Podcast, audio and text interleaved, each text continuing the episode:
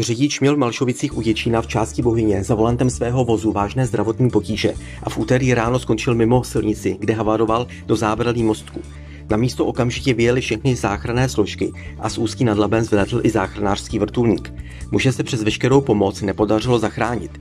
Ke stejné události došlo i v pondělí v Křešicích u Boletic nad Labem.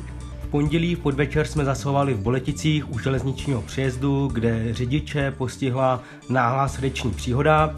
Na místě okamžitě lajci zahájili nepřímou laickou resuscitaci, kterou si převzala naše pozemní posádka. Bohužel přes veškeré maximální úsilí byla resuscitace neúspěšná, starší muž zemřel. Uvedl mluvčí záchranářů Prokop Voleník. Rychlé jednání svědků zabránilo srážce s vlakem. Muže i s autem se podařilo rychle dostat mimo trať.